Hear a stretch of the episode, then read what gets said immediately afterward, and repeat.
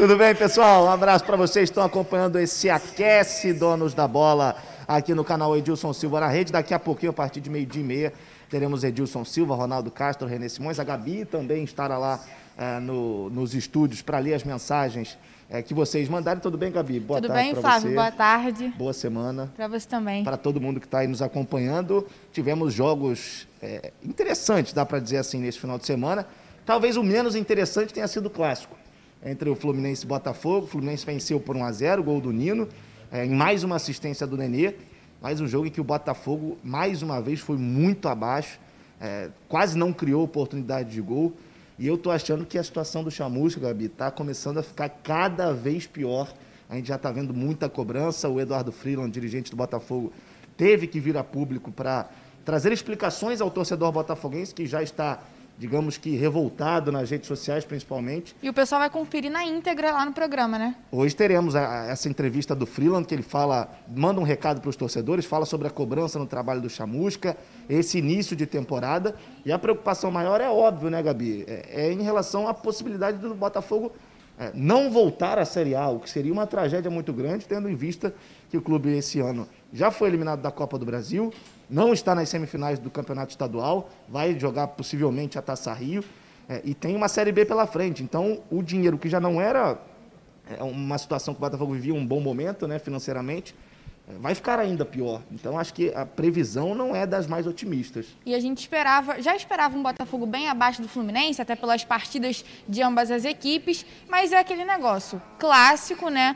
Esperava um jogo mais disputado e a gente não conseguiu ver isso dentro de campo. O Botafogo realmente foi muito mal, a situação do Chamusca segue muito complicada e, na minha opinião, eu acho que ele não se sustenta mais no, no comando do Botafogo. Eu acho que se a situação é, do Botafogo no estadual, jogando a Taça Rio, é, o Botafogo não tiver atuações convincentes, há uma grande chance do Chamusca nem começar a Série B pelo Botafogo. Vamos esperar para ver o que vai acontecer. O Freeland ontem, pelo menos, ele deu indícios de que, nesse primeiro momento, vai manter o Chamusca. Mas é sempre assim, né, Flávio? É até a segunda Tenta página. Tenta acalmar, né, o coração do torcedor, que está é. muito agitado. O torcedor está preocupado e é uma preocupação válida.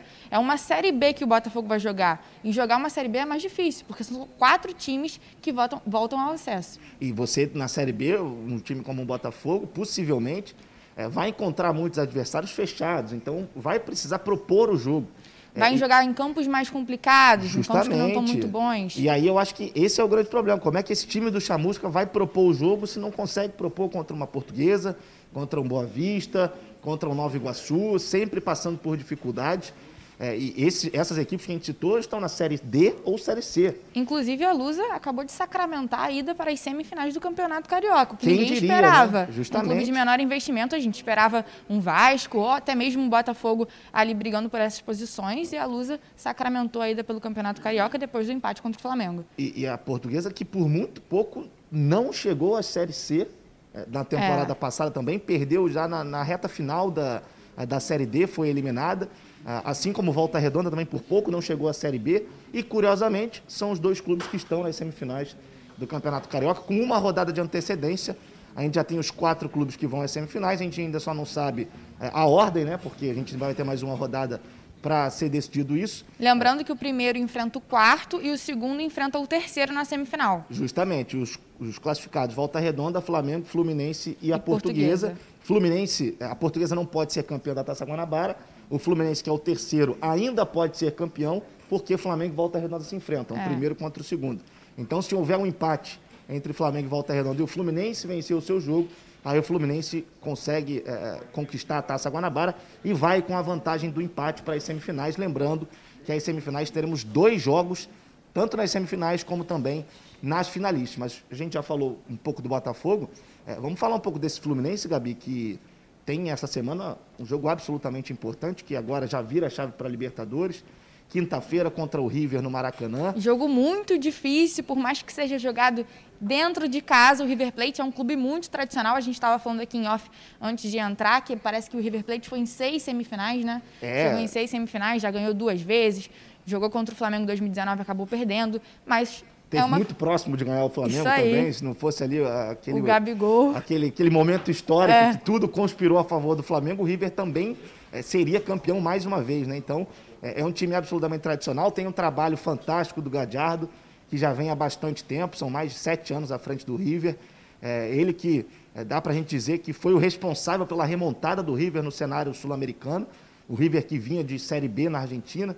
Com o Gallardo, isso, tudo isso mudou, a gente vê que o River hoje é uma potência, e eu acho que o mais interessante do trabalho do River e do Gallardo, consequentemente, é que passa o tempo, os jogadores vão saindo, mas sempre tem uma ou outra peça muito interessante é, dentro desse elenco. A gente vê no ataque, é, tem o Girordi, que é um garoto da base do River, que fez gol essa rodada do Campeonato Argentino, é, o Borré, que esteve muito próximo de vir para o Grêmio, é um grande jogador também. Aí o River perde o Nacho, é, mas tem o Enzo Pérez para jogar ali no meio campo. Então, assim, é, é um time muito qualificado e que vai dar muito trabalho para esse Fluminense. Eu espero um jogo quinta-feira absolutamente complicado, é, e eu acho que os torcedores do Flu, obviamente, estão esperançosos, assim tem que ser, mas sempre também com aquele, aquela pulga atrás da orelha. Até porque, né, ainda não sabem como vai ser esses reforços que chegaram, vai ser tudo uma surpresa, vai ser a estreia do Fluminense na Libertadores.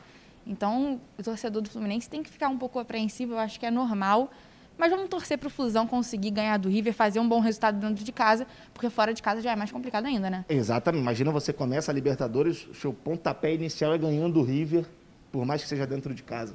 Isso já dá uma moral muito grande, né? É. É, e você falou dos reforços, ontem a gente viu o Casares estreando. É, chegou há pouquíssimo tempo, treinou, fez um, dois treinamentos e já jogou, demonstrou muita qualidade técnica, a gente sabe que ele tem. Acho que o Casares vai ser muito importante para esse time do Fluminense, principalmente se ele estiver focado dentro de campo. É. Se ele quiser jogar bola, porque qualidade ele tem. Não pode deixar as questões extra-campo influenciarem nessa carreira do jogador, né? Ele é um jogador que tem esse perfil, né? É. No Atlético ele foi muito bem na primeira temporada, mas depois é, ele teve uma queda muito grande, muito por conta de problemas extra-campo. Então a gente torce para que isso não aconteça no Fluminense, que anunciou também o Bobadilha oficialmente. Manuel. É, o Manuel, que já está treinando também. Então, assim... É, vamos ver o que, como é que a gente vai ver esse Fluminense na quinta. Imagino que não seja um Fluminense muito diferente, mas eu acho que ao longo do jogo a gente vai poder acompanhar esses principais reforços aí que possivelmente vão ter alguns minutos em campo.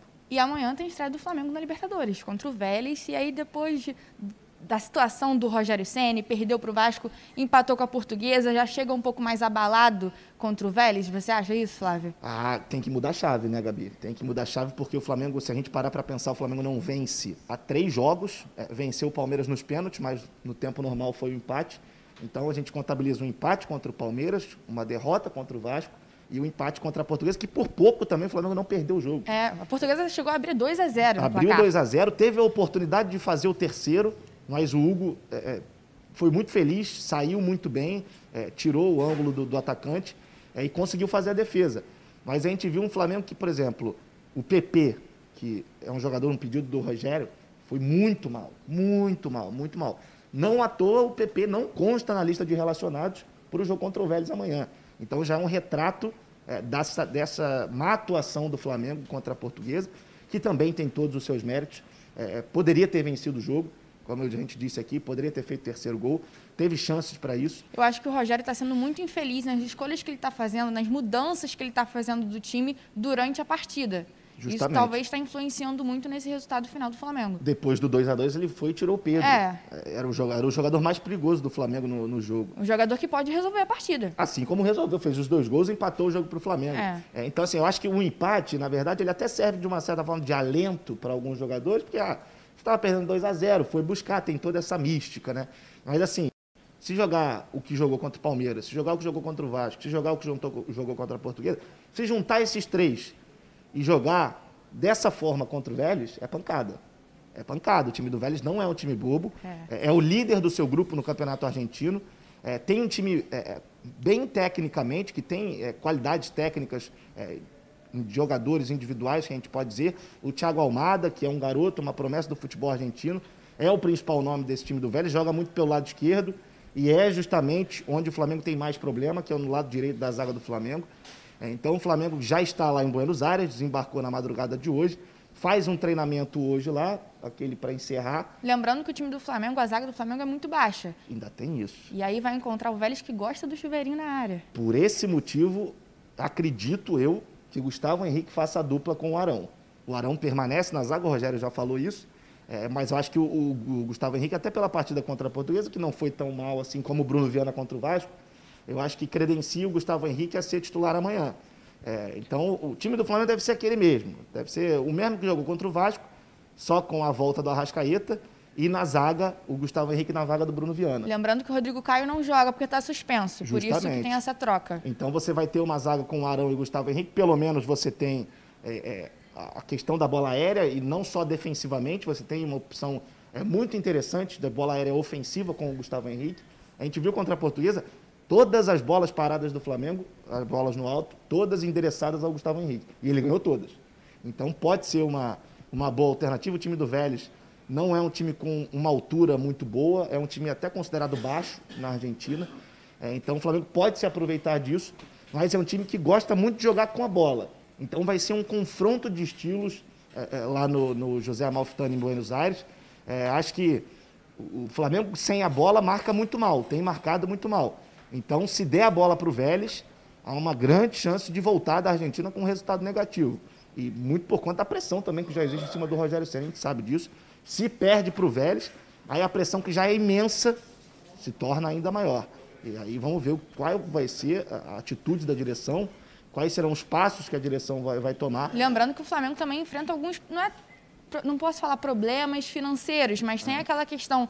Estava esperando a torcida dentro do estádio, se não aconteceu, a gente sabe que a torcida do Flamengo dá muito dinheiro aos cofres do clube, porque sempre lota o Maracanã, e esperava ganhar também, ser campeão de alguma, da Libertadores, por exemplo, não foi, só foi campeão brasileiro, e aí isso influencia muito nos cofres do clube. Totalmente, a gente já viu que pelo regulamento da C B F não teremos público esse ano, então você não vai ter bilheteria, consequentemente seu sócio-torcedor continua em queda, porque não tem nenhum, é, nenhum trabalho específico para que isso volte a crescer. É, até mesmo sem público fica um pouco difícil, você tem é, menos possibilidades, né, menos alternativas, é, mas você tem que saber lidar com essa situação. A gente sabe que é uma situação que já vem desde o ano passado, então você precisa ter um planejamento correto para esse momento. Um dos planejamentos é não fazer investimentos no mercado. Isso aqui é, acho que é até compreensível para o Flamengo não voltar a ver aqueles momentos delicados que viveu em é, dois mil, dois mil e dez, até o início ali de dois mil e dez. É, então, assim, é, tem que saber muito bem controlar o que tem em mãos, e o Rogério, principalmente, precisa deixar de lado algumas teimosias. Essas teimosias do Rogério podem custar caro ao Flamengo durante a temporada. E até para o próprio técnico, né? Pode custar o, o emprego dele. Uma demissão, exatamente. Embora a gente saiba que nesse ano a gente vai ter aquela, aquela mudança na regra da C B F, somente dois treinadores são possíveis. Isso, tem isso durante também. O Brasileirão. É, então, assim... É um momento muito delicado da temporada para o Flamengo, embora seja início de temporada.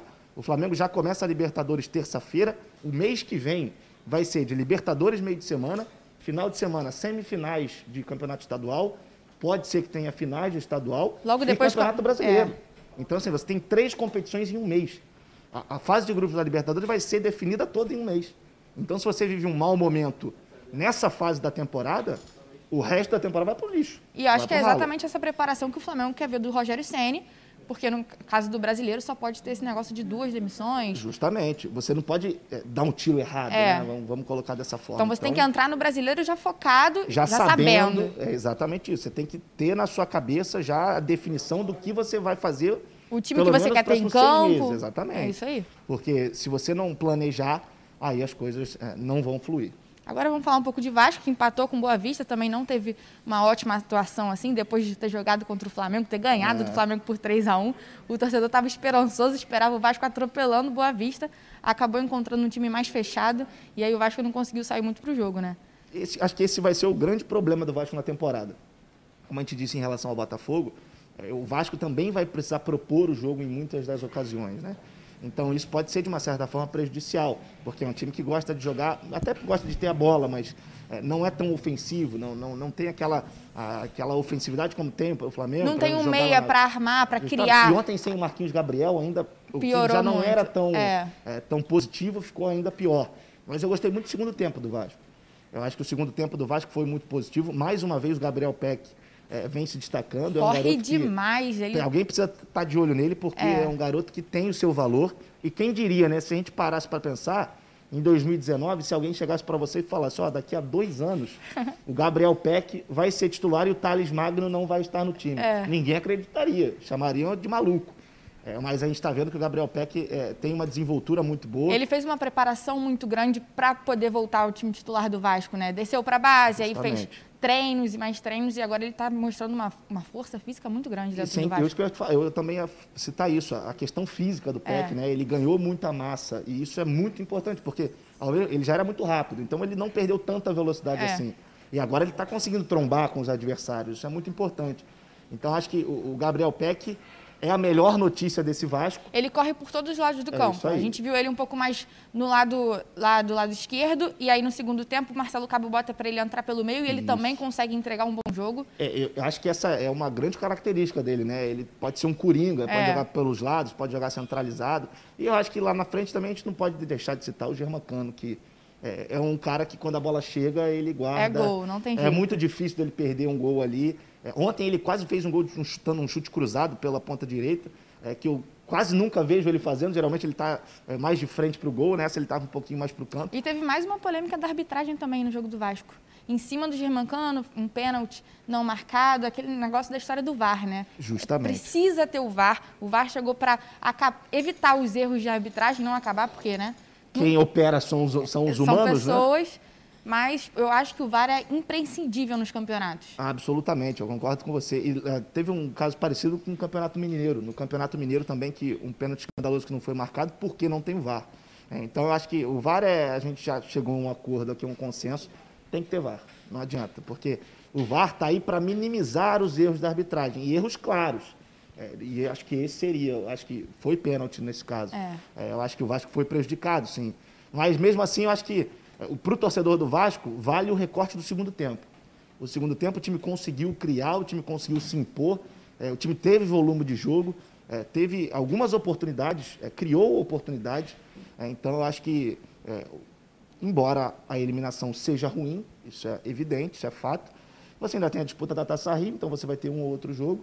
E aí você pode usar esse jogo para testar, ou você pode usar esse jogo para dar ritmo de jogo. O Léo Jabá entrou muito bem na partida. Deu uma assistência. É, deu uma assistência. E o Vanderlei, a torcida ficou em cima, ah, por que bancar o Lucão? Eu acho que tem que ter ritmo de jogo, eu acho que todo mundo tem que ser testado, tem que ter rodagem no elenco. Então era um jogo importante para o Vanderlei ter, é, entrar, se estrear, né? Não foi tão feliz assim, mas na minha opinião também não tem como bancar o Lucão. O Lucão, para mim, é titular nesse time. Mas o Vanderlei, ele chega para ser titular. Então, ele precisa estrear, precisa ter essa rodagem no elenco. Eu acho que, nesse início, você pode mesclar. Bota um é. aqui, outro ali. Aí você vai ter a Taça Rio agora, já é. bota outro ali para pegar ritmo. O caso do Lucão é porque, assim, é muito complicado. Ele porque... agarrou muito contra o Flamengo. Exatamente. Muito. Aí você já deixa uma impressão de que o goleiro está pronto, que o goleiro... É... E ele tem capacidade, isso aí é evidente. Mas lembrando que ele é muito novo ainda, né, Justamente. gente? E aí o que o meu questionamento é, e eu falo isso porque eu vi de perto o Hugo no Flamengo. A partir do momento que um goleiro desse, que tem um potencial muito grande, tem uma falha, tudo muda. Tudo muda. Tudo muda. A cabeça muda.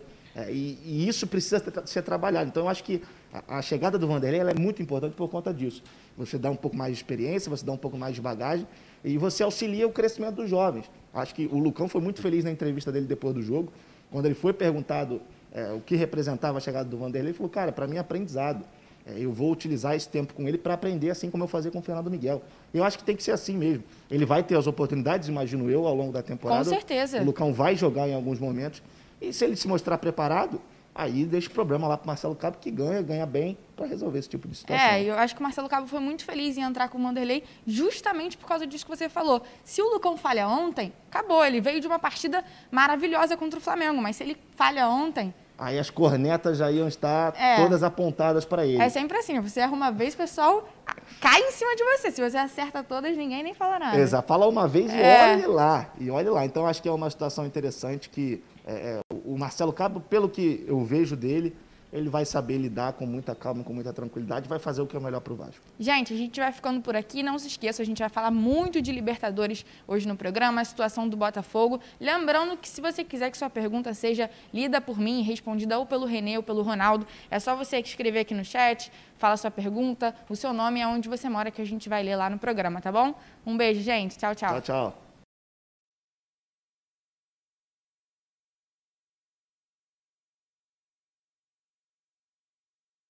Para o Botafogo também não? O Botafogo vai depender se ele conseguir entrar entre os oito. Aí vale isso também, senão é mais complicado. Bom, clássico carioca, valendo. Não é isso? Isso. Hein? Vamos botar no ar aqui. Fluminense ganhou do Botafogo e está na próxima fase. E pode ser campeão, entrou na briga pelo título da Taça Guanabara. Ronaldo, aí o gol do Nino. É, aí, foi professor? No segundo tempo, né? O, o, o Fluminense dominou o jogo inteiramente. O Botafogo, lamentavelmente, não ameaçou nada. O Botafogo foi um desastre total. Não... Eu esperava muito mais do Botafogo. O Fluminense fez esse gol do Nino. Mas poderia ter ganho de dois, é, três. Pelas tarde. facilidades que, que o Fluminense encontrou, né? Pela facilidade que encontrou. Agora... É uma pena, o Botafogo errou muito e, e, e, e olha, eu ando preocupado, comentei até com amigos que estou preocupado pelo seguinte, quatorze jogadores foram contratados e até agora não mostrou absolutamente nada esse time do Botafogo, aí ó, que não pode perder uma bola dessa. Então o Fluminense dominou inteiramente o jogo e... São Douglas Borges. um a zero né? foi tudo. pouco. um a zero foi pouco. E, ah, interessante, interessante que o Fluminense montou um, um, um time já pensando na Libertadores. É, né? É. A composição no meio-campo que ele colocou ali é, uma, é um meio-campo que vai proteger bem a zaga é. e vai sair com um pouco de velocidade, liberando os laterais, aproveitando o Nenê e o Fred lá na frente. Né? Então... E, mais preocupante se torna, né, Ronaldo? Porque é. pela composição do Fluminense, o Fluminense teve tanta facilidade é. em jogar, fica mais preocupante ainda pelo lado do é, Botafogo. E nós ainda tivemos dois pênaltis claros a favor Claríssimo. do Fluminense. Olha aqui, Claríssimo. que o árbitro não deu. Pênalti claro, eu não entendi o porquê que ele não deu. Olha o primeiro lance, olha só, olha só. Dá, vai driblar, o cara derruba. Olha, ele derruba é, claramente o jogador do Fluminense e o pênalti não foi dado. Olha por, olha por essa imagem, olha lá, olha só. Olha lá, a bola ele passa. Ele não toca nem na bola, ele acerta a perna do jogador. É. Agora o outro foi aí, ó. Aí o árbitro fez assim, como se o, se a, se o braço tivesse colado. No, olha lá, ele, ele abre o braço. Ele não tava. Abre o braço. Se o braço tivesse colado, aí o árbitro faz sinal de que o braço estava colado. Não, ele abriu o braço e ele está dentro da área. Me Quer causa dizer... surpresa e felicidade não. ao mesmo tempo, ah. senhor Edilson. Sim. Estamos a favor do V A R agora, como não, eu não, sou. Não, eu sou a favor do árbitro. Porque o V A R, o V A R daria. O V A R daria os dois pênaltis. Responsa... Ele daria os dois pênaltis. O V A R daria, mas a responsabilidade é do árbitro. Mas o V A R daria entendeu? esses dois pênaltis. Lá em São Paulo ontem ficaram oito minutos para poder decidir um lance e o árbitro do jogo, acho que era uma árbitra, ele foi pela... o V A R foi pelo que a, que a árbitra decidiu, decidiu desde o campo. Você para o jogo oito minutos, aí é. decidiu que o árbitro tinha marcado. Mas esses dois Entendeu? lances aí, o, ar, é, o claro, V A R daria o pênalti. O que eu estou questionando é que foram lances claros, é. não foram lances duvidosos. É lance de interpretação do árbitro, é. é. Pô, mas não tinha nem como você interpretar, né? Você tinha que fechar o olho e marcar, o, né, Ronaldo? O que eu vou dizer aqui... É, Ainda bem que não interferiu, rece... né? Que o Fluminense te, teve o caso do Rezende, é. que foi, teve interferência direta, e agora teve esse. Ainda bem que o Fluminense é. ganhou o jogo, aí não teve interferência. Eu, eu, eu, nós recebemos né, uma declaração pela Botafogo T V do Freeland. Então, vamos colocar isso. Ah, tu vai Vamos colocar, colocar aqui. Então, deixa. deixa eu botar o técnico Marcelo Chamusca, que fez um balanço do seu início no Botafogo. Coloca aí. Acho que minha, o meu trabalho... É um trabalho, em termos de resultado, ruim, porque a gente tinha objetivos e eu não entreguei os objetivos. Então eu assumo a minha responsabilidade como treinador, que era classificar entre os quatro e avançar na Copa do Brasil. Não estou contente, muito pelo contrário, estou muito descontente com, com os resultados, com, em alguns jogos a, a nossa performance, em alguns jogos um, um, um pouco da atitude dos jogadores também, mas estou eh, disposto, junto com a diretoria, a gente melhorar, ter um tempo de trabalho agora, para poder colocar uma equipe mais consistente, mais equilibrada, com mais força ofensiva, com mais equilíbrio defensivo, e que a gente possa vencer os jogos, que é para isso que eu fui contratado. Se eu não vencer o jogo, não adianta. Legal. Bom, aí ele falou, né, houve uma revolta por parte da torcida por conta dessa é, declaração dele aí, que transferiu para alguns jogadores, né, que não, tecnicamente não estão jogando. E o Freeland, o diretor executivo do Botafogo, né, aí é, a torcida começou a pressionar para que o Botafogo pudesse se posicionar oficialmente é, em relação a isso. E o Freeland soltou ontem à noite uma nota em relação a essa entrevista dada pelo Chamusca. Vamos colocar? Coloca aí. Foi falado desde o início que nosso trabalho seria médio e longo prazo, mas é claro que o Botafogo nos exige resultado e é isso que a gente precisa entregar. A gente também entende que os jogadores que estão chegando, eles precisam de tempo de adaptação, Claro que alguns já demonstraram suas qualidades, outros ainda estão em fase de adaptação, em fase de condicionamento físico, que é algo muito importante. É, os jogadores não tiveram parada, alguns estavam um tempo inativos, outros estão em sequência de temporada, sem parar, né, que vieram da Série A de outros clubes. Então é muito natural. Jogadores que não se conhecem na sua grande maioria, então é natural que também tenham que, a gente tenha que fazer esses, essa, esse, esse, tenha que ter esse entendimento, para que eles vão aos poucos criando uma mecânica, como o Chamusca gosta de dizer, para que eles se entendam, um entrosamento que a gente muito diz no futebol. O, todos os esforços estão sendo feitos e que nos últimos sessenta, setenta dias a gente reduziu em um milhão e meio mensal a folha de atletas, que sabemos que deverá ter mais cortes. E isso também traz uma saúde financeira para que esses reforços possam vir. A eliminação da Copa do Brasil tão prematuramente é inadmissível para o momento que o clube também está vivendo. A gente não poderia ter passado por esse momento, mas que isso sirva, obviamente, de aprendizado para a temporada que ainda está por vir e está se iniciando, na verdade. Então a gente sabe das nossas responsabilidades quanto a isso. É, o planejamento para as próximas semanas é aproveitar ao máximo o período de treinamentos que a gente vai ter, para que os jogadores tenham aquisição do modelo de jogo que o Chamusca pretende implementar e evoluir, né, dentro de todo o processo, e que isso, com certeza, com essas semanas cheias que a gente vai ter pela frente e todas as trocas diárias que a comissão técnica tem com a direção, é, a gente acredita muito na evolução que é necessária para a equipe no âmbito individual e principalmente coletivo. Aí a palavra deles também. Eu queria a opinião de vocês, do técnico e também do... do eu, vou, eu vou falar a respeito do treinador e depois vou dar só uma palhinha sobre o que falou o Freeland aí. É inadmissível que o Chamusca, numa entrevista coletiva, ele disse o seguinte: a culpa é de quem marcou esse jogo contra o Fluminense para sábado. Nós jogamos na quarta-feira em Natal. Uma viagem bastante... Porra, isso não é desculpa! Pô, jogou quarta e jogou sábado. Quarta, sábado.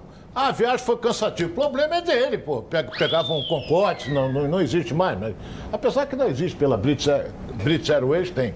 Então, o que que acontece? Dá essa desculpa. O jogo Fluminense e Botafogo está marcado para sábado, como foi, há mais de trinta dias. É, mas isso não é nenhum gancho, né? O gancho é ele dizer que jogadores, transferiu para alguns jogadores. Sim, mas isso aí jogando. Ele está tirando da reta dele, é. Isso é ruim. Isso é ruim, queima o filme dele com o grupo. Queima o filme dele. Agora, o Freeland, ele disse o seguinte, fala muito bem, seguro, rapaz com, com, com boa, boa cultura, entendeu? Fala muito bem, mas não... Para mim não resolve, porque eu disse até, tive até uma, não digo discussão, que eu nunca vou discutir com meu amigo René. Decide tudo dentro do campo. Não adianta ele ter a melhor comissão técnica do mundo, que vai cair sempre dentro do campo. Então ele está dizendo, não, nosso objetivo é a Série B. E a Copa do Brasil não era objetivo? Botafogo foi eliminado da Copa do Brasil pelo A B C. Não era objetivo seguir em frente na Copa do Brasil? E o Campeonato Carioca, duas vitórias só em dez jogos. Ó. Isso é um negócio absurdo. A torcida está por aqui, ó, que a torcida quer ver resultado. Contratou o Botafogo quatorze jogadores. E tu não vê o time, porra. Só tem mais vitórias do que o Macaé e do que o Bangu. O Macaé só empatou um jogo e, e o Bangu só ganhou um também. É, e corre o risco de não ficar entre os oito, dependendo do próximo jogo. Ah, vai jogar contra o Macaé, Macaé, né? Macaé já largou. Corre o risco. Ah, é, de há um comentário de que o Macaé vai pedir até licença da... Corre o da risco, é. Corre o risco de Volta, não ficar... Foi um escudo do líder aí, o líder do campeonato, nós temos que falar que é o líder aí. Volta Redonda, uma equipe do interior, é o líder do Campeonato Carioca. Se essa equipe aqui empatar com o Flamengo e o Fluminense não ganhar do Madureira, nós teremos o campeão da Taça Guanabara vindo do interior. Isso. Se tem uma equipe que só depende dela nessa última rodada para ser campeã, da... é o Volta Redonda. Da Taça Guanabara. Da é, Taça Flamengo Guanabara. Também. O Flamengo também. Não, ganhar. Eles vão se enfrentar, Ronaldo. Eles vão se enfrentar. Mas o Flamengo depende, se o Flamengo só ganhar, dele. Se ele ganhar, não, ele é, é campeão. Claro, claro, claro, claro, claro. Eles vão se enfrentar. Tá certo, tá certo. Tá certo. Mas aí, valorizando, claro, o trabalho do interior. É justamente isso que eu estou tentando é, fazer isso, né? Mas está liderando, olha lá, dez, ó, seis vitórias. O Botafogo só ganhou duas no campeonato. Não podemos esquecer, tá se falando, houver um né? empate entre Flamengo e Volta Redonda e o Fluminense ganhar do Madureira, o Fluminense é campeão da é, Taça Guanabara. Ele vai a vinte e dois pontos. Bom, ele vai superar os dois em número de vitórias. É, o agravante é que o Botafogo foi o primeiro a começar com o elenco que vai disputar a Série B foi o Botafogo, né? E... O Vasco esperou um tempinho, o Flamengo esperou um tempo, o Fluminense esperou um tempo. Será que a decisão foi acertada do Botafogo logo começar com seu elenco, não ter dado um período? Então, o que eu disse, volto a repetir, antes do jogo do Fluminense. Hora de sentar e reavaliar tudo que foi pensado. O único clube que fez diferente dos três grandes foi o Botafogo. Eu fiz certo ou eu fiz errado? Né? Quais são os meus objetivos daqui para frente? Então, agora é a hora de se estruturar e dar uma arrancada. E, e não ficar fora dos oito. Não ficar fora dos oito. Porque ficar fora dos oito vai ser muito ruim para o Botafogo em termos de tudo. De projeção e até de início do Campeonato Brasileiro da Série B. Parabéns à Portuguesa também, com empate com o Flamengo. Se classificou entre os quatro. Então nós temos hoje Volta Redonda contra a Portuguesa e Fla-Flu, se o campeonato terminasse hoje a semifinal. Hoje. Ou as uhum. semifinais, né? Do campeonato são dois jogos nas semifinais. Hoje, mas tem a rodada do final de semana que vão definir o primeiro enfrenta o quarto e o segundo pega o terceiro aí, só para você se organizar e se programar desse final de semana. Agora não sei como é que vai fazer, né? Porque o mando de campo aqui é do Fluminense contra o Madureira e Maracanã. E o Flamengo é mando de campo contra o Volta Redonda Maracanã também. O Fluminense só pode jogar domingo. É. Porque ele joga quinta-feira. Mas aí nós não teremos todos os jogos. Mas a rodada toda é no mesmo dia. A última rodada é no mesmo dia. Aí não tem como fazer, né? A não ser que tire o jogo do Fluminense. A não ser que, eu não sei, não conversei com ninguém. O Marcelo Viana resolva, de comum acordo com o Fluminense, ou com comum acordo com o Flamengo, levar um jogo desse para o Engenhão. Eu acho que leva para o Engenhão, ou faz até no sábado. Ah, mas o Botafogo joga em casa também. Não interfere. Não interfere, porque os quatro aqui vai interferir muito pouco. Os quatro já estão classificados. Pode levar. Vai normalmente, normalmente não, é colocado no mesmo para ver dia. Quem é o campeão da Taça Guanabara. Ah, bom, tem isso, tem, tem, tem razão. Decisão. Tem razão. É decisão. Tem razão. Mas aí vai dar aquela confusão. Não, tira mas o Fluminense não, e deixa o Flamengo. Aí tira Edilson. o Flamengo e deixa o Fluminense. O jogo, só o jogo do Flamengo, só o jogo do Flamengo decide quem o vai ser o campeão. O Fluminense também, professor. Se eles, campeão, se eles empatarem e é, o Fluminense é, ganhar, ganhar, o Fluminense é campeão, campeão, porque tem o maior número de vitórias. Ele empata com Volta Redonda. O Fluminense está com dezenove, ele vai para vinte e dois. Aí empata com Volta Redonda, mas ele tem o maior número de vitórias. Com, é, então não é. tem Fluminense como só pode ser diferente. campeão. Perfeito. Fluminense só pode ser campeão se houver um empate entre Flamengo e Volta Redonda. Perfeito. Se houver uma vitória de um dos dois lados, não tem chance. Aí o tá campeão certo. é o vencedor então desse jogo. Então tem que ser no mesmo dia mesmo. Bom, galera, todo mundo sabe que eu sou o Edilson Silva, né? Todo mundo sabe também que eu sou associado Prévio Caraltos. Sabe por quê?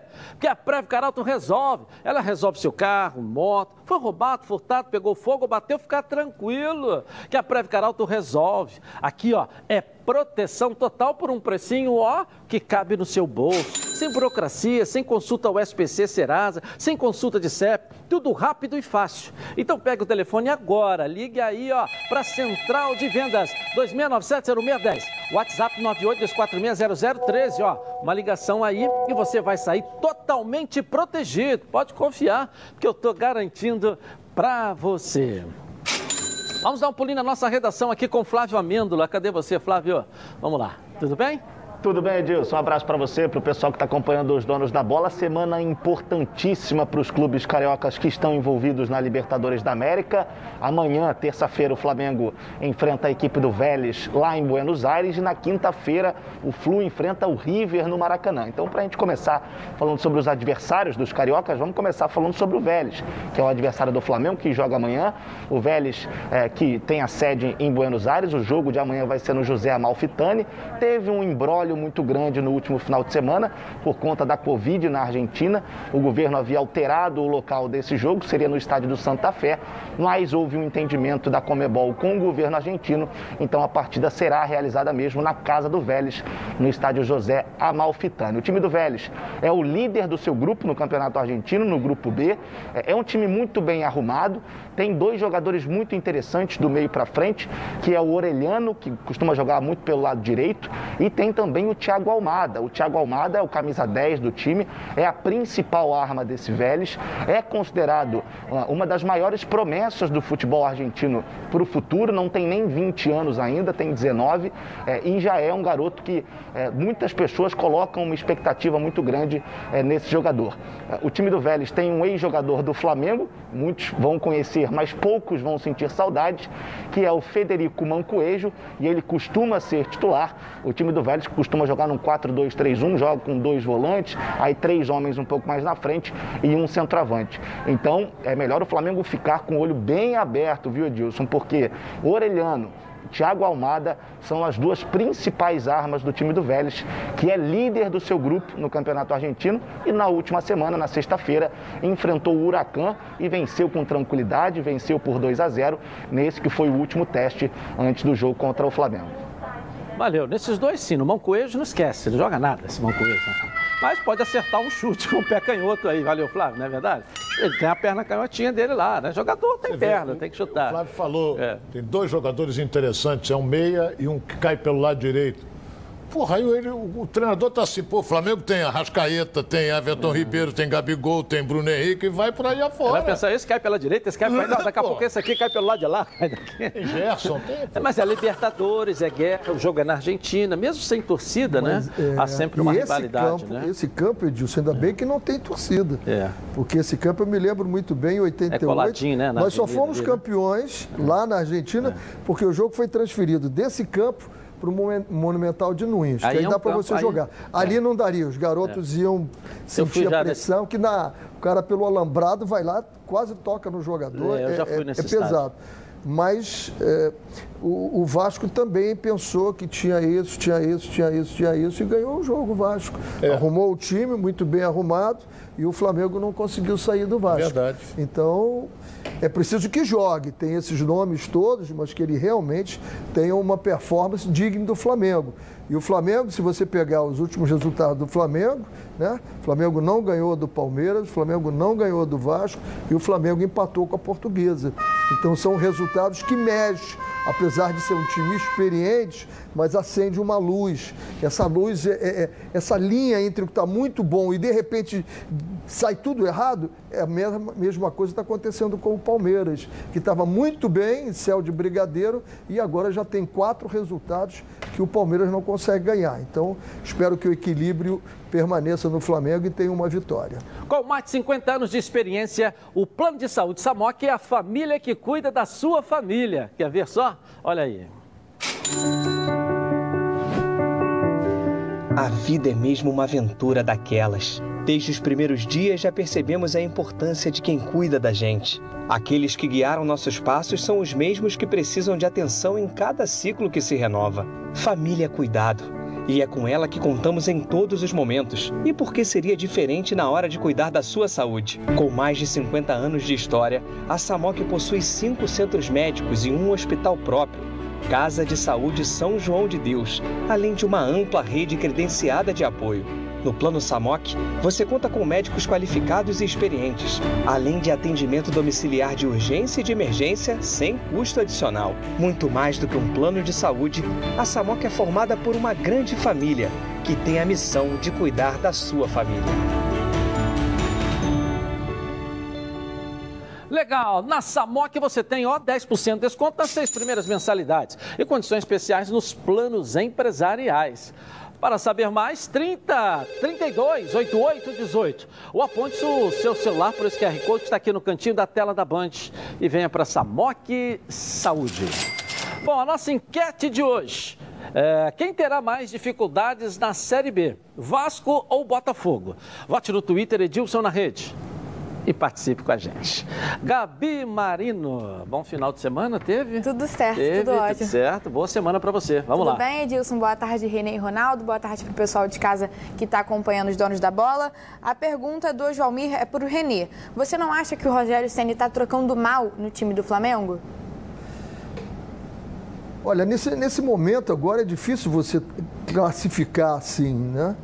Porque você vem de uma derrota inesperada para o Vasco da Gama e isso mexe muito, é um clássico, né? Você levanta o outro lado e aqui você cai. Então aí tem a questão do calendário, jogos apertados, de dois em dois dias, três em três dias. É preciso que você dê esse desconto. Dê esse desconto. Eu teria as minhas opções, mas ele está vivendo dia a dia com o jogador ali, ele sabe muito bem o que o jogador pode render. Ok, vou rapidinho no intervalo comercial e vou voltar na Band. Até já. Voltamos então aqui na tela da Band. Você já conhece o maior supermercado de autopeças do Rio de Janeiro? É a Nova Peças. São quatro mil metros de loja com estacionamento privativo, com tudo para o seu carro num só lugar. Na Nova Peças você encontra toda a linha completa de motor, suspensão, freio, arrefecimento e muito mais. São mais de cinquenta mil itens nas linhas nacionais e importados e quarenta e cinco anos de mercado. Aqui, ó, na Nova Peças, você também encontra toda a linha de acessórios, som, pneu, rack, engate, tapete, calota, além de baterias, lubrificantes, iluminação e muito mais. Nova Peças, você encontra os melhores produtos com os menores preços.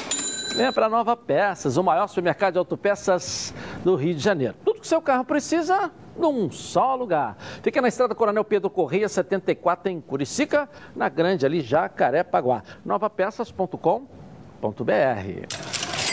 Bom, agora o empate do Flamengo diante da Portuguesa no sábado à noite, que classificou a Portuguesa entre os quatro melhores da competição. E aí, em primeiro lugar, parabenizar o Ronaldo, que ele bateu o martelo, que seriam com dezoito pontos, e foi belíssimo gol aí, lindo desse gol. Jogador, que é muito Mauro bom Silva. Jogador. Pena, pena que tenha vinte e sete anos já, ou vinte e oito.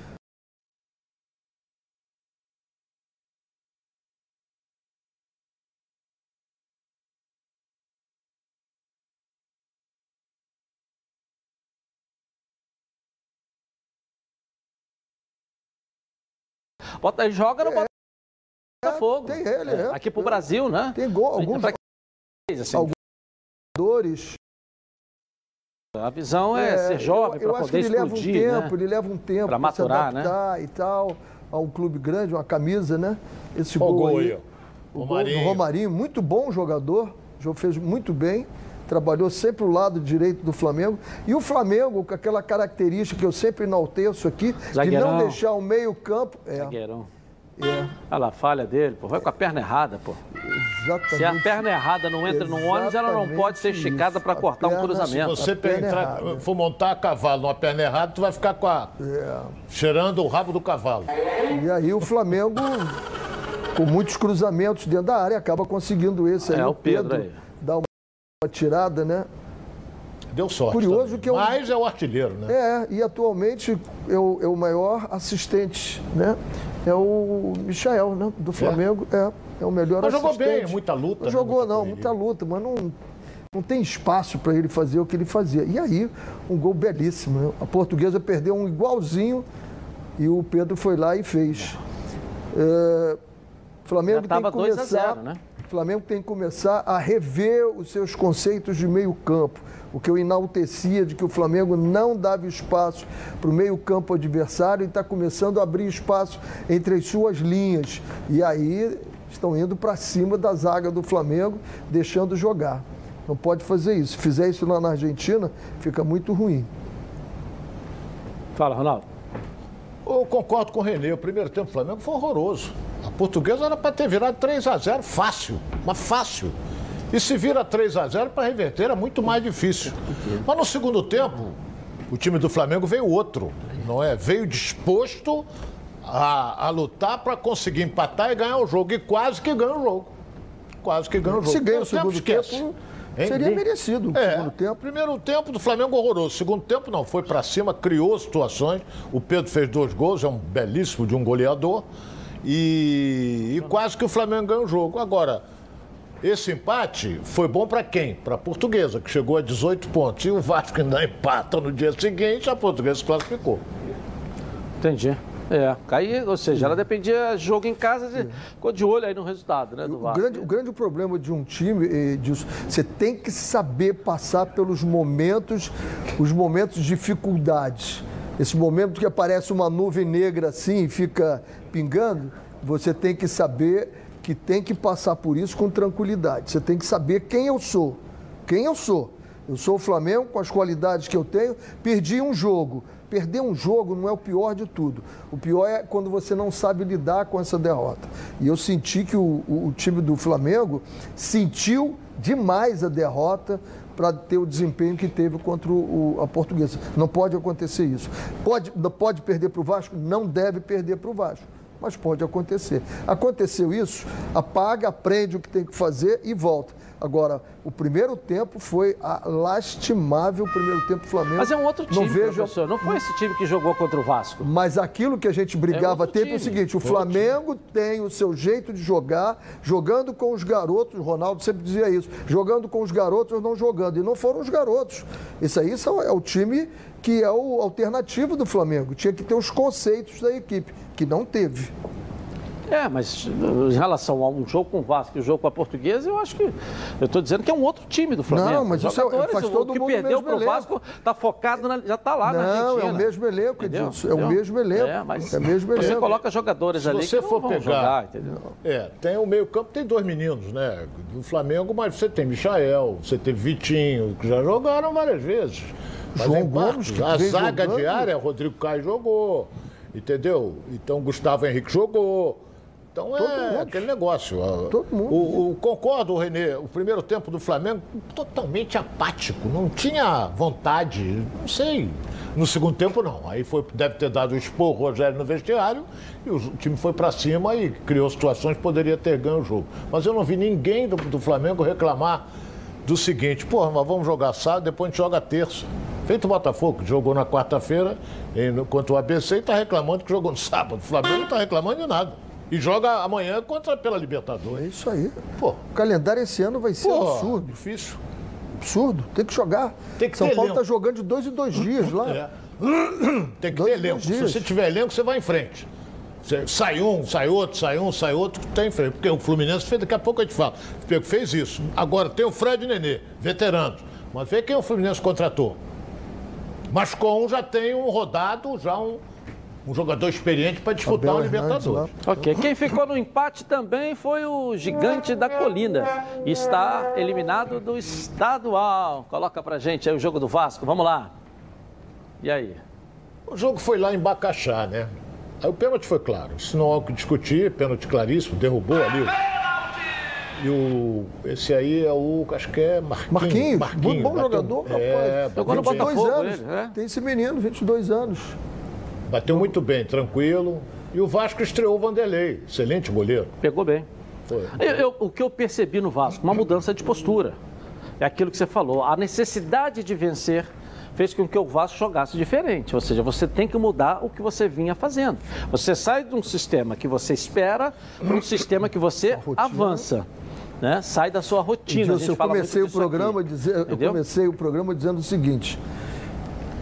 Algumas adversidades trazem um benefício ao Vasco em aí. termos de preparação. Em termos de preparação para a Série B, jogar o, o campeonato carioca, está entre os quatro, não traria benefício nenhum. Sabe por quê? O Vasco não vai jogar como jogou contra o Flamengo. O Vasco não vai jogar na Série B como jogaria com o Fluminense. Aqui atrás, saindo rápido em contra-ataque, fechando. O Vasco é protagonista numa Série B. Ele tem que jogar... em cima, e aí você tem que ter as alternativas. Foi o que arrumou no segundo tempo, ele arrumou alternativas e o Vasco foi bem. Fez um segundo tempo bom. O primeiro, o primeiro começou bem, mostrando, mas aí teve o primeiro, teve o segundo gol, deu uma queda normal, mas o segundo tempo voltou. Ele fez uma substituição, é, botou o Léo Jabá. E amigo professor René Simões, você agora há pouco falou que se o Botafogo um ficasse desse, fora dos oito, seria terrível pro Botafogo. Fora dos oito. E agora o Vasco, quando fora dos quatro, fora... é bom pro Vasco. É pro Vasco, porque ele vai jogar, entendeu? Ele vai jogar como ele tem que jogar. Sendo protagonista. Se entre esses quatro times que ele vai pegar, ah, ele não ele for protagonista... Uma... Mas para a semifinal é o Vasco. Contra o Flamengo, contra o Fluminense é o Vasco. Mas ele vai jogar mas aqui. Nunca, nunca mas ele vai jogar, é bom, ele vai né? jogar atrás. O, René, o que o René está explicando? Ele vai jogar o sistema atrás. De jogo que ele está querendo dizer. O René está explicando é o seguinte. Da rotina. É... Tu vê, ele mudou a rotina contra o, o, o Cabo Frense e tomou contra-ataque. Boa Vista. Contra o Boa Vista. Peraí, peraí, peraí. Vamos, vamos analisar. Ele jogou de uma maneira, como o René falou, diante do Flamengo. Fechadinho. Isso. Deu uma baita de uma sorte, porque o Flamengo teve um volume de jogo maior, muito maior. Agora, o Vasco ficou ali na retranca. Deu quatro, cinco ataques, fez três gols. Isso aí faz parte do futebol. Agora, ele tem que mudar quando vai jogar com o Boa Vista, porra. Ele não vai claro, jogar atrás o isso. tempo todo esperando o Boa Vista. A Série B vai ser toda assim. É, e, mas, olha bem, quando for jogar com o Cruzeiro em Belo Horizonte... Vai ser assim também. Olha que... Vai é ser assim. Agora, O, o, o Vasco, olha bem o que eu vou dizer aqui, ninguém esperava ele ganhar do Flamengo, nem o Samico esperava, entendeu? Mas ganhou do Flamengo, aí é aquele negócio, ganhou do Flamengo, vai jogar com o Boa Vista e tal, é outra coisa, eu sei como é que é isso. Mesmo ganhando do Boa Vista, o Vasco não se classificaria, o Vasco teria que tirar seis gols na última rodada, a não ser que ele fizesse três a zero. É. Aí três a zero em cima do Boa Vista, podia ele poderia tirar um pouco menos, né? Na semana que vem. E a Portuguesa não ganhando, é claro, ele dependia ainda. O que fica de lição, e aí nós como os profissionais temos que aprender as lições, né? É. Os sinais estão aí, se você não aprende. Quando eu vou para a televisão, e eu adoro ele, o Cabo sabe disso, quando eu vou, é normal eu ganhar do Flamengo? Não. Nesse momento, não. Se nós vamos falar Vasco instituição, é normal ganhar do Flamengo. Agora, se nós vamos falar Vasco instituição, é um absurdo perder para o Boa Vista. Não ganhar do Boa Vista. Agora, se a gente fala... Não ganhar do Boa Vista. Agora, quando a gente fala do momento atual, ganhar do Flamengo é uma anormalidade. E perder para o Boa Vista também é uma normalidade. O Vasco não pode perder. Per... Empatou. Agora, saiu... É, empatou, né? Aí saiu da rotina e aí tem que ver que... Vai ter que jogar assim como jogou não, com o Boa admito, Vista na Série B. É, eu assisti o jogo, o Vasco foi muito bem no segundo tempo. Poderia até ter ganho. Agora, tem um detalhe, eu não admito, é treinador, dá desculpa. Já estou por aqui, rapaz, mas por aqui. Não, perdemos o jogo porque teve um pênalti. Porra, tu precisa de pênalti para ganhar do Boa Vista, René? Não, e a campanha? Durante os jogos empatou em casa, ou seja... Porra, isso não existe. Mas eu vejo uma evolução Porra. no Vasco, eu vejo uma evolução no Vasco com os jogadores contratados. Isso, O isso. Morato, Ninguém mudou de o Galarza, o Jabá que entrou, entrou bem, o Pec está fazendo uma partida brilhante, a zaga já não está tomando gol de cabeça. Eu vejo, eu vejo o Zeca melhorando, esse menino Léo Matos do lado direito, Muito. Não é um menino, trinta e cinco anos, né? O gol que ele fez é um gol de força. Ele arrasta o Jean Vitor e faz o cruzamento. Eu vejo o Vasco ganhando consistência para é. jogar. E o Marcelo Cabo botando a culpa na arbitragem, eu acho, Marcelo, é. o empate que vale. você teve com o Nova Iguaçu em casa aí há três rodadas atrás, aí que estava ganhando de dois a zero, né? Os pontos que o Vasco perdeu para equipes é, menores dentro do, do campeonato, que fizeram o Vasco ficar ah, fora da também final. Foi dois a dois, não foi? É? Quase não ganhou quase ninguém, entendeu? Ficaram, ficaram. Quando eu vi aquele empate com o Nova Iguaçu, que o Vasco teria pela frente, são os dois pontos que o Vasco precisava agora para poder ir para a última rodada se classificar. Eu falei, ali ficou fora o Vasco também. Ali ficou fora o Vasco também. Então, uh, ou seja, não perde a seis jogos, mas também não ganhou no campeonato quase, né? Ganhou do Flamengo, mas empatou com não sei o que, Nova Iguaçu, empatou agora com o Boa Vista, empatou com o outro pequeno. Aí, eu acho que não perdeu ainda, onde? O Cabo não perdeu. Não, não, ele está invicto, mas não ganhou. São dez jogos, se eu não me engano, ou nove. Mas aí parece... Sim, mas está invicto, mas não, não chegou a lugar nenhum. É, ele ganhou do Flamengo, que igual você falou, uma coisa anormal. Mérito, pô, parabéns. Mas fora disso, a Copa do Brasil mesmo, ele classificou a primeira tá com bem, empate. Mas tá, mas tá classificado, Edilson. Classificou a primeira com empate, classificou a segunda no, com empate nos pênaltis, empatou com o Nova Iguaçu, empatou com o Boa Vista, empatou com não sei quem, empatou com não sei quem, ganhou do Flamengo. Entendeu? Ganhou do Flamengo. Ganhou do Flamengo, mas não arrumou nada. É isso que eu tô falando. É. O trabalho tá sendo feito legal, tá. Tá recuperando esse time. O elenco Vasco montou um elenco que vai Bom. brigar para subir. É, vai, não, veja bem, vai. eu não estou tirando é, dúvida, dúvida nenhuma. Não tenho dúvida nenhuma de que o Vasco montou um Entra time. Entra como protagonista na Entra Série B. É, e ele está ajustando esse time. Tá ajustando. Mas no Campeonato Carioca você está fora porque o árbitro não deu um pênalti. Eu não vi esse pênalti e não vi influência da arbitragem no resultado lá, não. O Vasco eu falei com empate, mas ele ganhou da Tombense de dois a um e Deus sabe como. É. Verdade. Verdade. Um sufoco danado. Mas vai voltar. O Marcelo Cabo é um baita de um treinador. Aonde ele passa, ele dá resultado. Não deu agora no Carioca, mas vamos torcer que dê na Copa é, do Brasil, está classificado. Ver na Taça Rio que ele vai se tá classificar. classificado, né? E tem, e tem a Série B, né? Que ele vai entrar e como protagonista, como bem disse aqui o professor René Simões. Você já conhece a Rede Casa Nossa? Vai construir ou reformar? Passa na Rede Casa Nossa. Aqui, ó, você encontra ofertas imperdíveis e um atendimento espetacular. Quer ver só? Coloca aí. Festival de preços baixos, Rede Casa Nossa. Toda a loja com ofertas arrasadoras. Confira aí. Torneira de cozinha gourmet, Thalita, doze de onze e noventa e nove. Torneira Colorflex, Thalita, doze de treze e noventa e nove. Selador acrílico Barrica, Rede Casa Nossa, doze de quatro e noventa e nove. Argamassa interna Argamil, vinte quilos, sete e quarenta e nove em dinheiro retirando. Kit de banheiro Vildrex, cinco peças, doze de doze e noventa e nove. Gabinete de banheiro Vix, com espelheira, doze de vinte e nove e noventa e nove. Gabinete de banheiro Íris, com espelheira, doze de quatorze e noventa e nove. Rede Casa Nossa, material de construção, ajudando você a construir seus sonhos. Acesse w w w ponto rede casa nossa ponto com ponto b r. Legal, quer é, saber onde encontrar a Rede Casa Nossa? Acesse aí, rede casa nossa ponto com ponto b r. Casa Nossa, sempre uma loja aí, ó, perto de você. Gabi, rapidinho aqui, vamos lá, uma perguntinha aqui para os nossos comentaristas, vamos lá. Bom, o Gelson Rodrigues aqui do Rio de Janeiro está perguntando para o Ronaldo, qual o planejamento o Botafogo deveria fazer, já que não tem tanto investimento, para conseguir, é, conseguir o acesso para a Série A nessa temporada? Olha, eu sou, eu sou um cara muito sincero. Ele deve ser tricolor, Nelson Rodrigues. É, eu vou ser muito sincero. É Gelson, Gelson. Gelson Rodrigues. Ah, Gelson Rodrigues. Gelson Rodrigues. E é Botafoguense. Eu pensei que fosse Nelson. É, eu só quero dizer uma coisa aqui, com esse time aí não sobe não. Okay. Eu afirmo aqui, com esse time não sobe não. Eu volto rapidinho aqui na Band. Tá na Band? Está no ar. Voltamos então aqui na tela da Band. O seu time de futebol amador tem um uniforme de qualidade? Você precisa conhecer a Carioca Esportes, a marca do esporte, com qualidade e menor preço do Brasil. Coletes a partir de cinco e noventa e nove, calção, calção a partir de nove e noventa e nove e o meião é só nove e noventa e nove. Jogo de camisa com dez peças, só duzentos e noventa e oito reais. Duvido você encontra mais barato. Com essa loja física na Rua Uruguaiana cento e quarenta e cinco, no centro do Rio. Ou acesse o site... é carioca esportes ponto com ponto b r e faça aí uma simulação. Lá, ó, escolha como vai ficar a camisa aí do seu time. Pensou uniforme? Pensou, ó, Carioca Esportes. Faça um orçamento através do WhatsApp. Tá aí na tela da Band para você aí, nove nove nove nove cinco três cinco dois seis.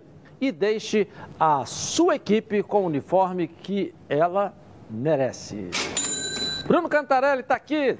Amanhã de hoje, Mengão lá na Argentina para Libertadores agora. Isso aí, Edilson. Beleza? Tudo certo? Tudo certo. Um abraço, professor René. Um abraço, Ronaldo. Tamo junto. Um abraço para a galera do Mengão. É semana de estreia na Copa Libertadores da América. E a gente sabe, desde dois mil e dezenove, quando o Flamengo foi campeão da Libertadores, chegou na final do Mundial. É uma obsessão que tem essa geração, né? Ser campeão do mundo. Para isso, precisa vencer a Copa Libertadores da América. O Flamengo tem um dos elencos mais é, valorizados do continente. Isso não é difícil de se pensar. Primeiro jogo, o Flamengo já está na Argentina. Inclusive, a gente pode começar a ver imagens aí do desembarque do Flamengo na, na Argentina, né? O Flamengo já está por lá, onde vai enfrentar a equipe do Vélez Sarsfield, da Argentina. Okay. E a situação é a seguinte, Edilson, é a décima sétima participação do Flamengo na história da Copa Libertadores da América. O Flamengo, que, enfim, é, teve dezesseis participações até agora, mas nas estreias o Flamengo não foi tão bem assim até o momento, né? Tem um aproveitamento de de quarenta e seis por cento. Nas, nos primeiros jogos da Copa Libertadores da América, o Flamengo venceu cinco desde que disputou a Libertadores, perdeu quatro e empatou sete dessas participações. Tem que mudar esse retrospecto, tomara que comece vencendo, né? No ano passado, começou vencendo a partida contra a equipe do Júnior de Barranquilla, também fora de casa, na Colômbia. Em dois mil e dezenove, quando foi campeão, também venceu, ou seja, nas duas últimas estreias aí, o Flamengo teve boa apresentação e conseguiu vencer o jogo. Tomara que seja assim também contra a equipe do Vélez Sarsfield. O técnico Rogério Ceni, que passa por um momento de novo de questionamentos do torcedor do Flamengo, fala aqui nos Donos da Bola em relação à expectativa para essa estreia na Copa Libertadores. Um jogo importantíssimo, acho que a competição que todo flamenguista, depois de dezenove, quando venceu pela segunda vez, tem a expectativa de jogar bem, fazer um grande jogo, trazer um bom resultado da Argentina. Sabemos que jogar na Argentina é sempre difícil, né? É, é sempre complicado, mas nós estamos recuperando os jogadores, trabalhando bem, e eu tenho certeza que, que nós vamos fazer um grande jogo, um jogo bem melhor do que foi feito contra o Vasco. Eu acho que o jogo do Vasco, muito atrelado à conquista de domingo, ainda... Por mais que o jogador queira e faça o seu melhor, às vezes não está completamente concentrado no jogo. Então nós vamos conseguir fazer um jogo, acredito eu, bem superior ao que foi feito. Esperamos sair de, de Buenos Aires com a vitória. É, todo mundo espera, a torcida do Mengão também, que o Flamengo consiga a vitória nesse primeiro jogo. E aí o seguinte, Edilson, a gente viu nas imagens, apareceu ali o Arrascaeta, né? Existia toda uma dúvida se ele poderia jogar ou não. Segundo a assessoria de imprensa do Flamengo, o jogador é, tem uma lesão, está se recuperando no tornozelo direito. Nos bastidores tem toda a situação contratual, mas ele embarcou com a equipe e a tendência de que jogue. O próprio Marcos Braz falou um pouco no embarque do Flamengo ainda no Rio de Janeiro sobre essa situação, dizendo que, enfim, está tudo certo com o Arrascaeta, as coisas vão... É, se tranquilizando, ele vai ficar à disposição aí para o jogo, para o técnico Rogério Ceni. Uma situação que o Ceni tem que resolver. O Flamengo tem tomado muitos gols. Dois gols contra o Palmeiras, três gols contra o Vasco, dois gols contra a Portuguesa. Alguém vai falar assim, ah não, mas contra a Portuguesa era o time reserva. É bom lembrar que o Rodrigo Caio jogou e a dupla de zaga foi com o Gustavo Henrique e o Bruno Viana ainda entrou no segundo tempo. Então assim, tem um problema defensivo o Flamengo para resolver, é uma defesa que tem levado muitos gols. Para o jogo contra o Vélez, o Rodrigo Caio não está à disposição, está suspenso, foi expulso na partida no ano passado contra o Racing. Tem uma dúvida, quem vai jogar ao lado do Willian Arão, que segue como zagueiro na equipe do Flamengo? O Gustavo Henrique ou o Bruno Viana? É a decisão que vai ter que tomar o técnico Rogério Ceni para essa partida da Copa Libertadores da América. É jogo grande, jogo de Libertadores, todo o clima para Flamengo e Vélez Sarsfield amanhã. Uma última informação, Edilson, agora há pouco, o Neymar agitou as redes sociais falando sobre o time do Flamengo. A gente vê aí a foto que o Neymar postou. Ele fez um, uma brincadeira no Instagram, né, com aqueles jogos de perguntas.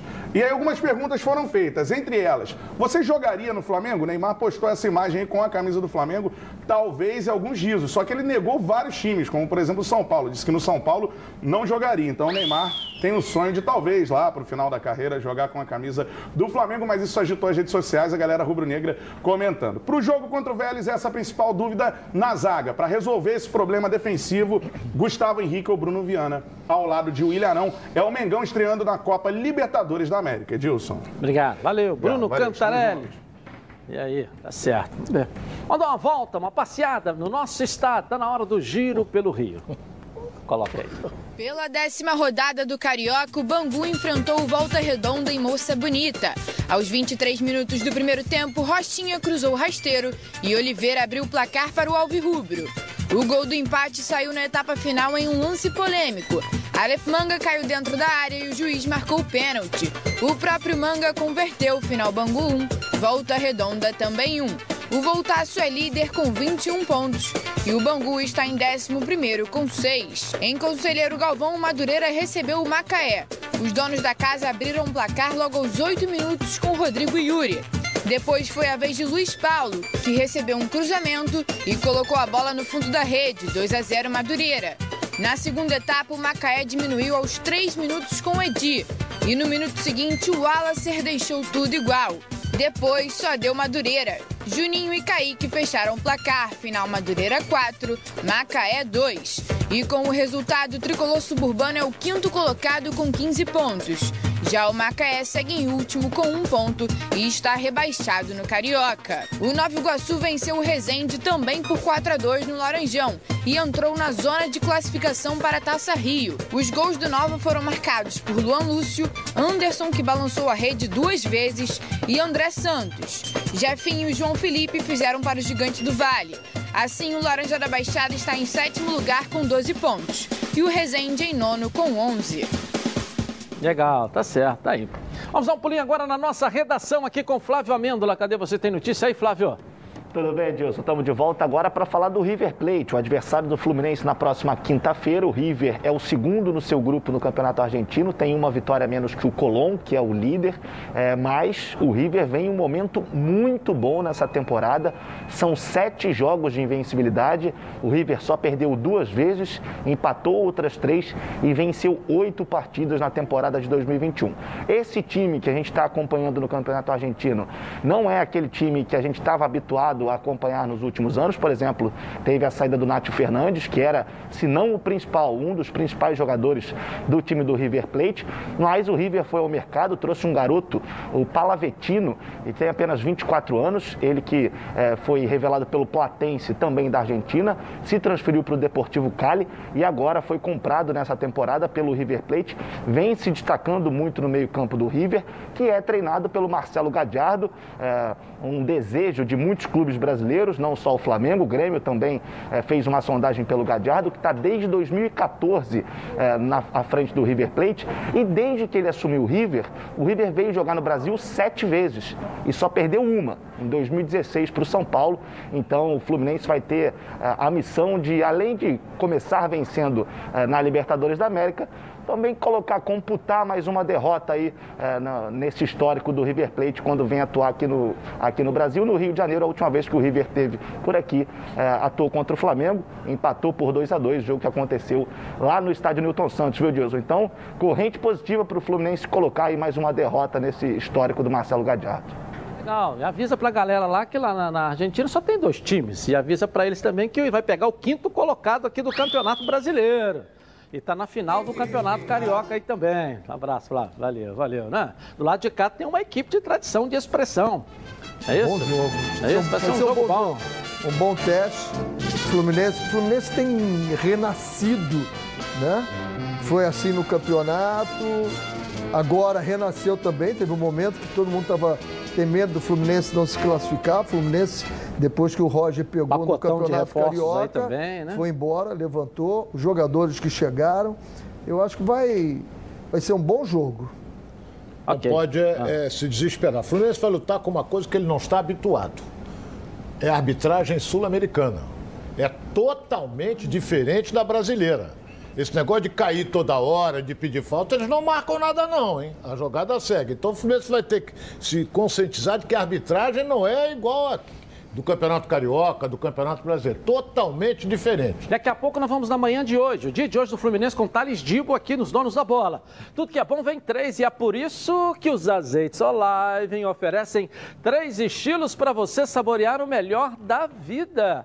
Você pode escolher qual deles combina perfeitamente com cada momento, dando todas as ocasiões únicas e ainda mais especiais. As olivas do Flash vão dar plantas à prensa em apenas duas horas, o que garante um frescor a mais ao seu prato. E a versão Limite é produzido com as melhores azeitonas da safra, produzindo um paladar raro e delicioso. E o orgânico é cem por cento natural, livre de qualquer fertilizante químico e repleto de sabor. Todos possuem acidez máxima de zero vírgula dois por cento e, claro, são da melhor qualidade possível. Ficou difícil escolher um só, né? Então experimente todos. Quer ver só? Olha aí.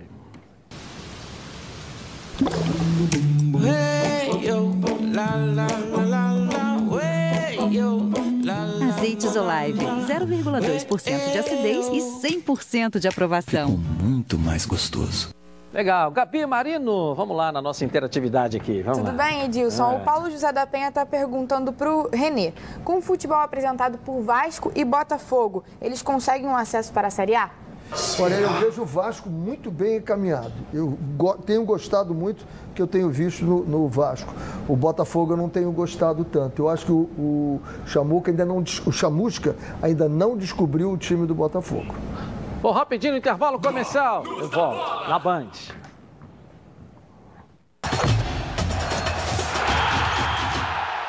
Voltamos então aqui na tela da Band. Olha, atenção aí, ó. Tem novidade no Auto Shop Intendente. Dudu Nobre vai trazer um recado para você aí, olha aí.